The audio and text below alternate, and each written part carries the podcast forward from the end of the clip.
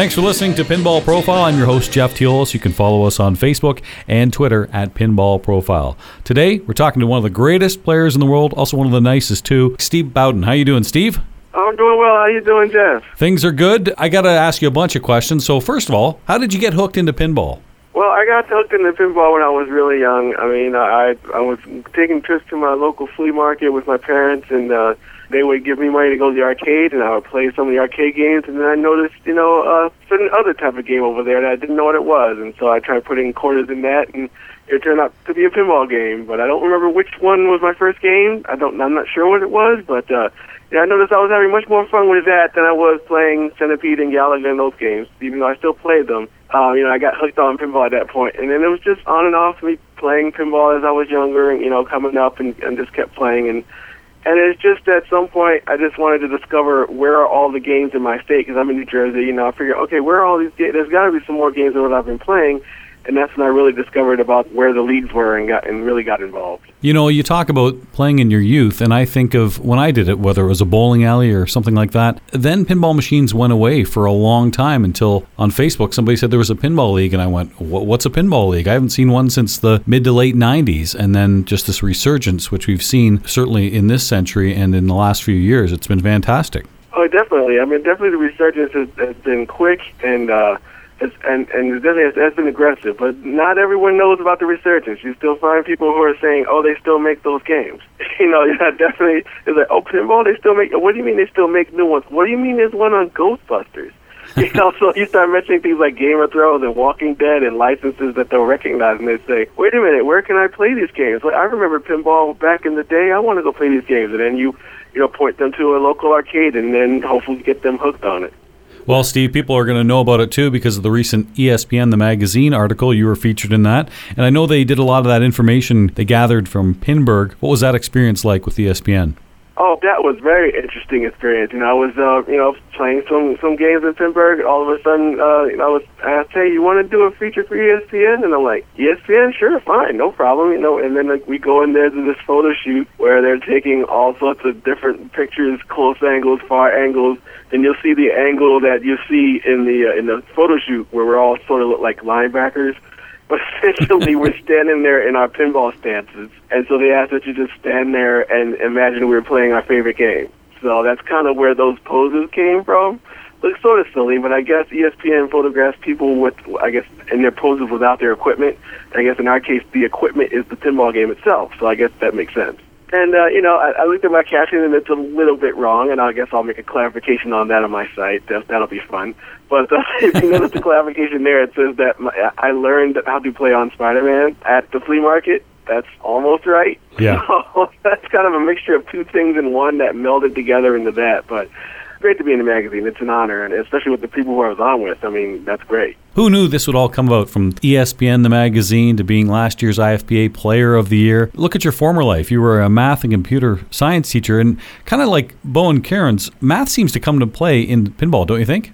Oh, it certainly does. I mean, when I was playing more often, I started to notice how many people are in the math and computer science fields and the game of pinball. And it's just part of the mental and analytical part of the game that it really, once you start getting into rule sets and how things score, and once you start realizing that the game is based on some rule sets that can really help you take advantage of play, and take advantage of certain shots at certain times, and then getting into the angles and geometry of certain things and how to save the ball using the angles of the game itself.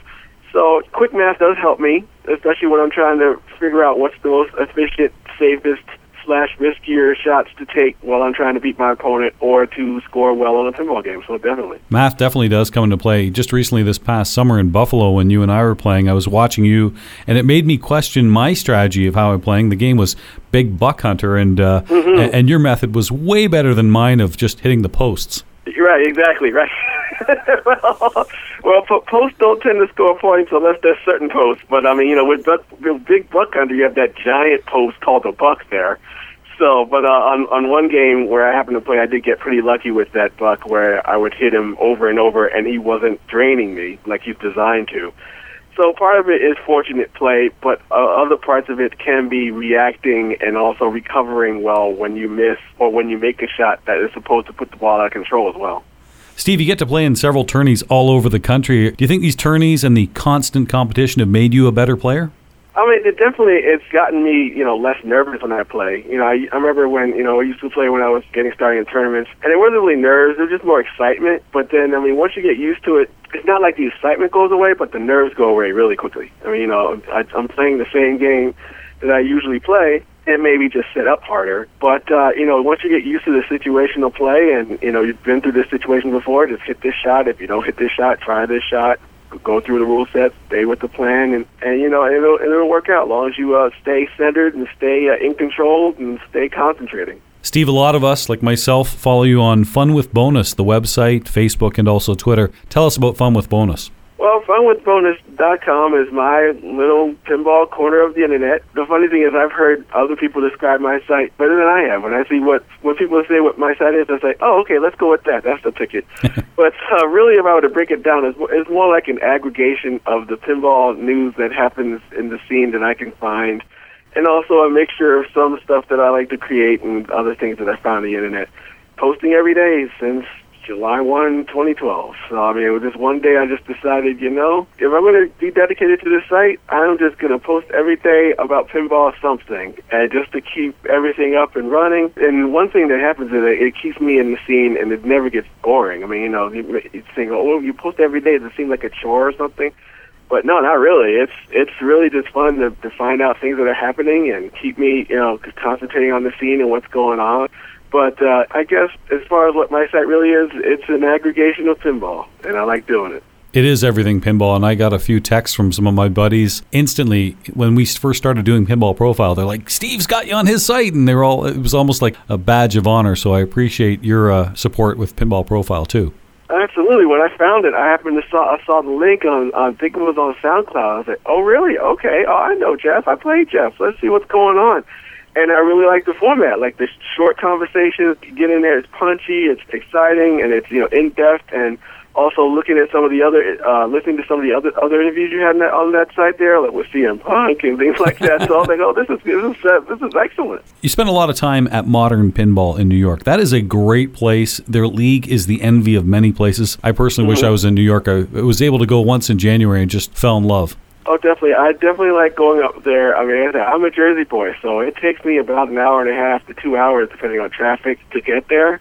But, I definitely love playing there. They have all great games there that are kept up in shape and playing well. And also some of the other places that are in New York City, like, if you've been to Sunshine Laundromat, that's a great place. Yeah, I know about it. I haven't been there. Oh, man, if you have the opportunity, you must go there. Any place that has a Big Bang bar en route running next to a washer-dryer or in the next room, you have to see it. Wow. So, there's places like that that are really proving that pinball is coming back in a big way, and it's not coming back. It is back. It's just getting more people out and seeing that it's back and seeing how exciting it is and how fun it is to not even just in competition, just to hang out with a few of your buddies and play pinball. Steve, it's probably hard to pinpoint your favorite game, but maybe there's one you've played the most. Well, I can tell you my favorite is Spider-Man, period, the end. Oh, okay. That's one. That's why it's mentioned in the ESPN article incorrectly. It says that I learned on Spider-Man. Spider-Man is my favorite game, followed by Twilight Zone. That's like the 1 and 1A, and those can switch depending on which one I'm playing at the time sometimes, so... But yeah, that's it. Spider-Man is my favorite game. I love the flow. I love how there are repeating shots that you can take if you want to. The speed of the game, the Richie design, the Lyman Sheets code. It's so good. Steve, I know with me, there are some games that just frustrate me, and maybe I don't want to play them. But really, once you perfect those games, and you never really perfect them, they become more popular. Are there some games that give you headaches, and then, wow, the more I play this, the more I really like it. Maybe I wasn't doing so well. Oh, I can give right now. It was Walking Dead, absolutely. Like, Walking Dead, when it first came out, frustrated me. And, it would just seem that every shot I would take, I would drain. The exit out of the pop bumpers is frustrating. Shots off the prison that would go down were frustrating. Mm-hmm. Like, everything puts the ball in danger. But which is also good, because what it does is it makes you make a decision that could be your last. If you have the ball creator, it's like, okay, what am I going to do that's going to give me the most opportunity for points, because I might not get this back. That all changed when New Code came out, and also when Walking Dead, the Walking Dead Premium, I played that because that one has the button. It has the weapons you can use, and it changes the entire game, because what it does is that if you have the right weapon, like if you have first aid or if you have food, what you can do is you can change the entire game and make it to the advantage of the player. You can essentially be, say, one hit away from multi-ball, and you know you have first aid, and all you have to do is, as soon as you drain, just hit the button, and you've got multi-ball started. So what does that mean? That means you're basically invincible. You can do anything you want in the game. The power is all on you to decide when you want to start multi-ball or how dangerous you want to be, because the danger's gone. You have the weapons, and it changed everything. That's when Walking Dead Premium really became a good favorite for me, because you earned that power. If you can get to that point, it's because you've earned it. Steve, you've got over 100 IFPA victories and so many over the years. Is there a favorite victory or certainly accomplishment? Wow, I guess it wouldn't be, let's see, a favorite victory or accomplishment. I don't know. They just... I guess it would be, one back in the day, I guess, when I first started getting into the circuit. I think I was at Northwest. I was at the Northwest show, and it was a win that got me into the finals. Like, I was playing against Keith Elwin in Jackpot, and I had to use Casino Run to beat him, and I had to do it mathematically. Like, I literally had to look at his score, jot his score down, go into Casino Run, and then slowly add up, okay, am I past him? I'm not sure yet. Am I past him? Purposely drain the ball so I can look at the score, and then continue, and then finally pass him, and then cash out and win. But that only got me past that level. I mean, that only got me to the finals, which I didn't win the finals. But what essentially that did is that got me involved into the circuit. Gotcha. It really got me involved into, flying to Chicago and flying to all these other places in Florida, and it really got me active. So I guess if that might not be, I mean, that's the one I can think of now as far as being a good win. Maybe not my favorite if I had a bit more time to think about it, but it definitely was influential, and it proved to me that, hey, I can hang with these people. Steve, what's the one tip you would give someone who wants to work on their skills? Patience. That's it. Really? Patience is the watchword, because what happens is, if you find you're not doing well in a game, you get excited and you're not, you get frustrated, you're really not going to do well. I mean, pinball has a tendency to seek out those who have lost control and drain you really quickly. Okay, so the one thing it is showing patience and being in control of your emotions, I guess you could say, or just making sure that you stay centered when you play, so that you can think about what you're doing and then execute your plan. And if you don't have a plan, just find one of your favorite shots in the game and keep making it. Because what you'll find is you'll start making that shot, and either that shot might cause other shots to light, or if you keep shooting that shot over and over, another feature might light and become active. So if ever you feel you're stuck or things like that, those are things you can do to really, get back on track. Well, if there's a game that involves orbits and you're playing Steve Bowden, forget about it, because the guy's the king at hitting those things.